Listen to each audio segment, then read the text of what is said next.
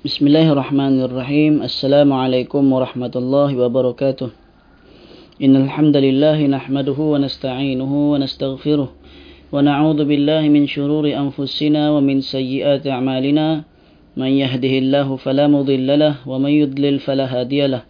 Wa ashhadu an la ilaha illallah wahdahu la syarika lahu wa ashhadu anna Muhammadan 'abduhu wa rasuluh. Amma ba'd. Alhamdulillah. Insyaallah pada pagi ini kita akan teruskan lagi penjelasan matan Al-Aqidah At-Tahawiyah pada matan yang ke seratus tujuh puluh dua.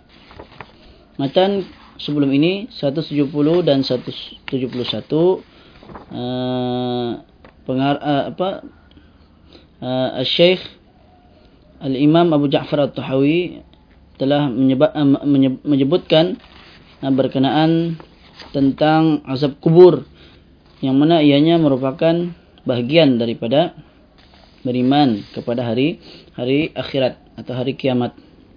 Seterusnya berkata Al-Imam Abu Ja'far At-Tahawi, wa nu'minu bil ba'thi wa jazaa'il a'mali yawmal qiyamah wal 'ardi wal hisabi wa qira'atil kitabi wath thawabi wal 'iqabi was sirati wal mizani. Maksudnya, kami juga beriman kepada hari kebangkitan, yaumul ba'ts, hari kebangkitan, wa, wa, wa jazaa'il a'mal, hari pembalasan amal pada hari kiamat, wal 'aradi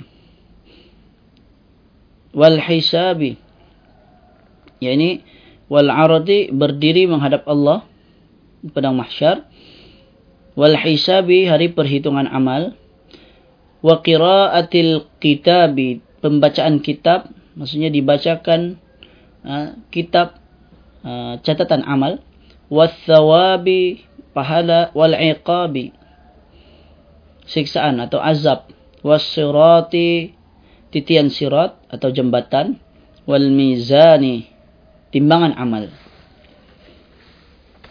Berkata Syekh Salih Al-Fauzan, setelah melalui alam barzakh, manusia akan dibangkitkan kembali dari kubur mereka. Kubur-kubur tersebut mengumpulkan jasad-jasad dan menjaganya. Dan ketika hari kebangkitan telah tiba, maka Allah akan menghidupkan kembali jasad-jasad tersebut sebagaimana Dia menciptakannya pada pertama kali. Tidak akan berkurang sesuatu pun darinya. Allah berfirman, "Kama bada'na awwala khalqin nu'iduh, wa'dan 'alaina inna kunna fa'ilin." Sebagaimana kami telah memulai penciptaan pertama, begitulah kami akan mengulanginya. Itulah suatu janji yang pasti kami tepati. Sesungguhnya kamilah yang akan melaksanakannya. Surah Al-Anbiya ayat seratus empat. Maka jasad-jasad tersebut, jasad-jasad tersebut akan dikembalikan seperti sedia kala. Artinya, setelah kita melalui alam barzakh, yakni alam kubur, kita akan kembali dihidupkan semula ha, pada hari kiamat. Dihidupkan kembali jasad sebagaimana pertama kali kita dihidupkan. Ha, ataupun uh, uh, sebagaimana manusia ini pertama kali dihidupkan.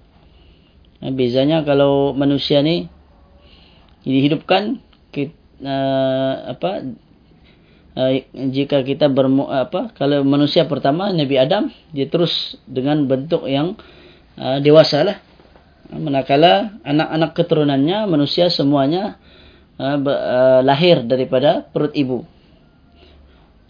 Manakala hari kiamat nanti, semua manusia akan dibangkitkan terus dengan uh, dewasa, uh, dengan uh, apa rupa Uh, ataupun dengan usia yang yang serupa.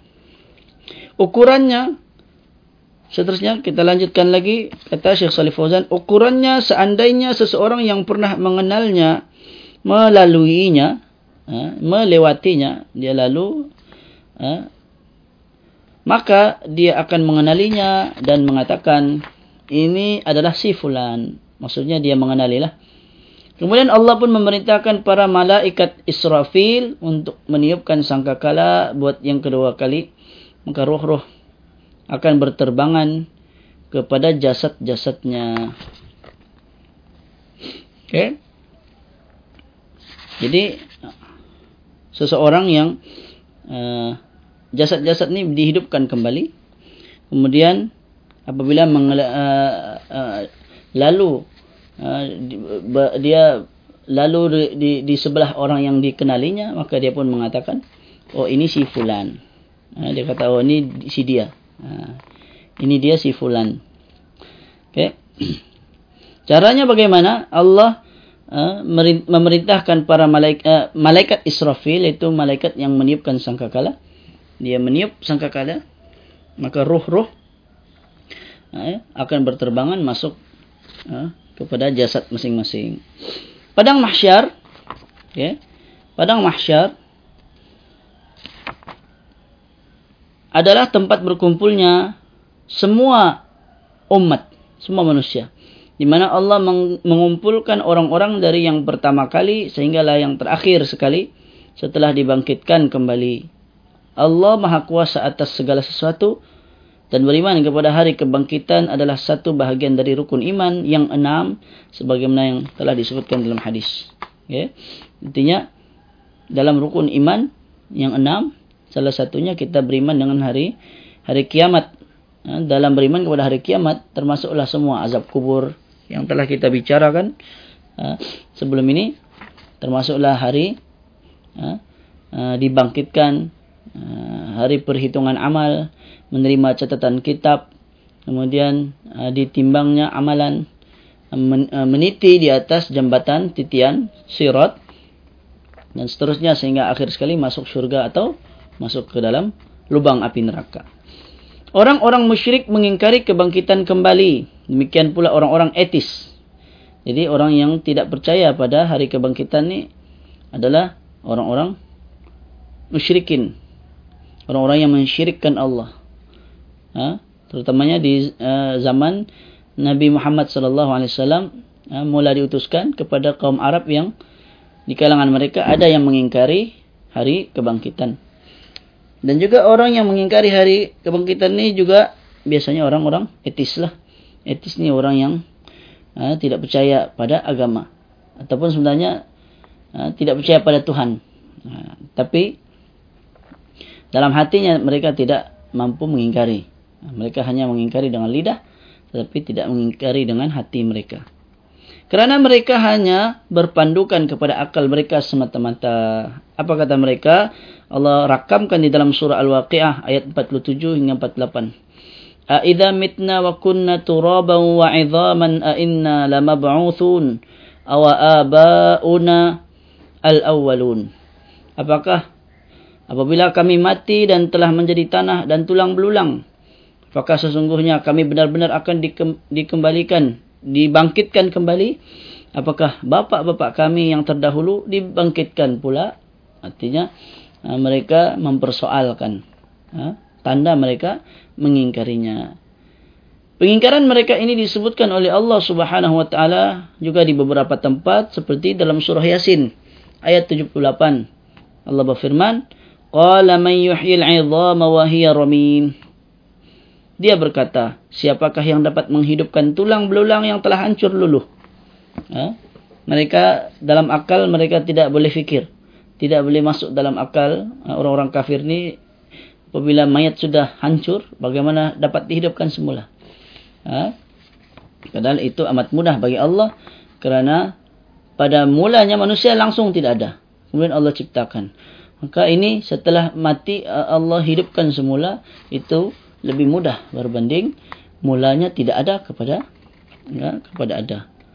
Allah menyebutkan dalil-dalil akli tentang hari kebangkitan, di antaranya dalam surah Ar-Rum ayat dua puluh tujuh, wa huwa allazi yabda'ul khalqa thumma yu'iduhu wa huwa ahwanu 'alaihi, dan dialah yang menciptakan manusia dari permulaan kemudian mengembalikannya, yakni menghidupkannya kembali, dan menghidupkan kembali itu adalah lebih mudah baginya.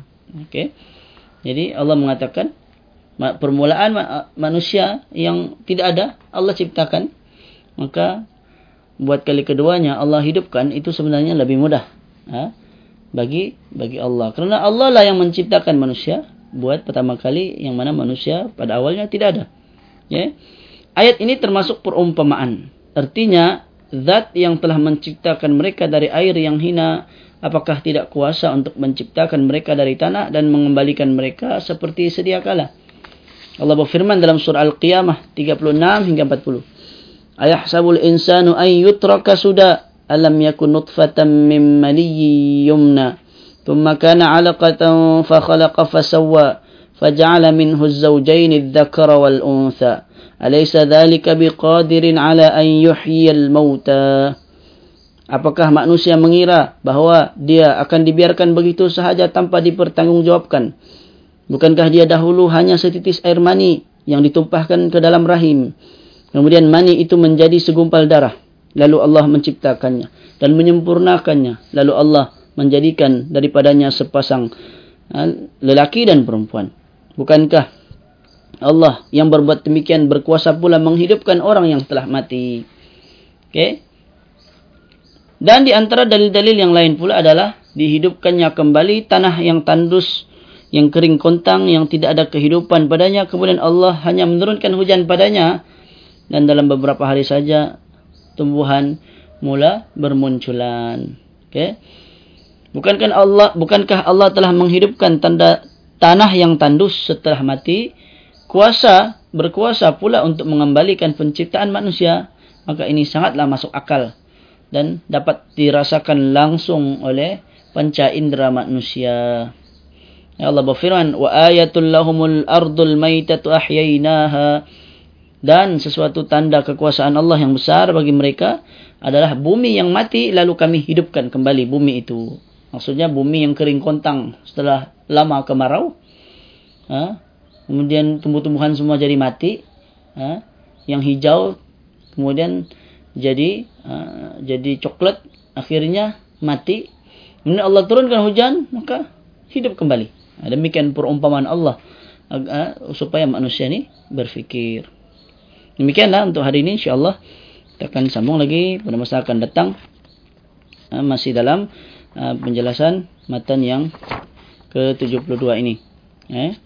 Jadi aku qouli hadza wa astaghfirullahal azim li wa lakum wa sallallahu ala nabiyyina Muhammad wa ala alihi wa sahbihi wa baraka sallam.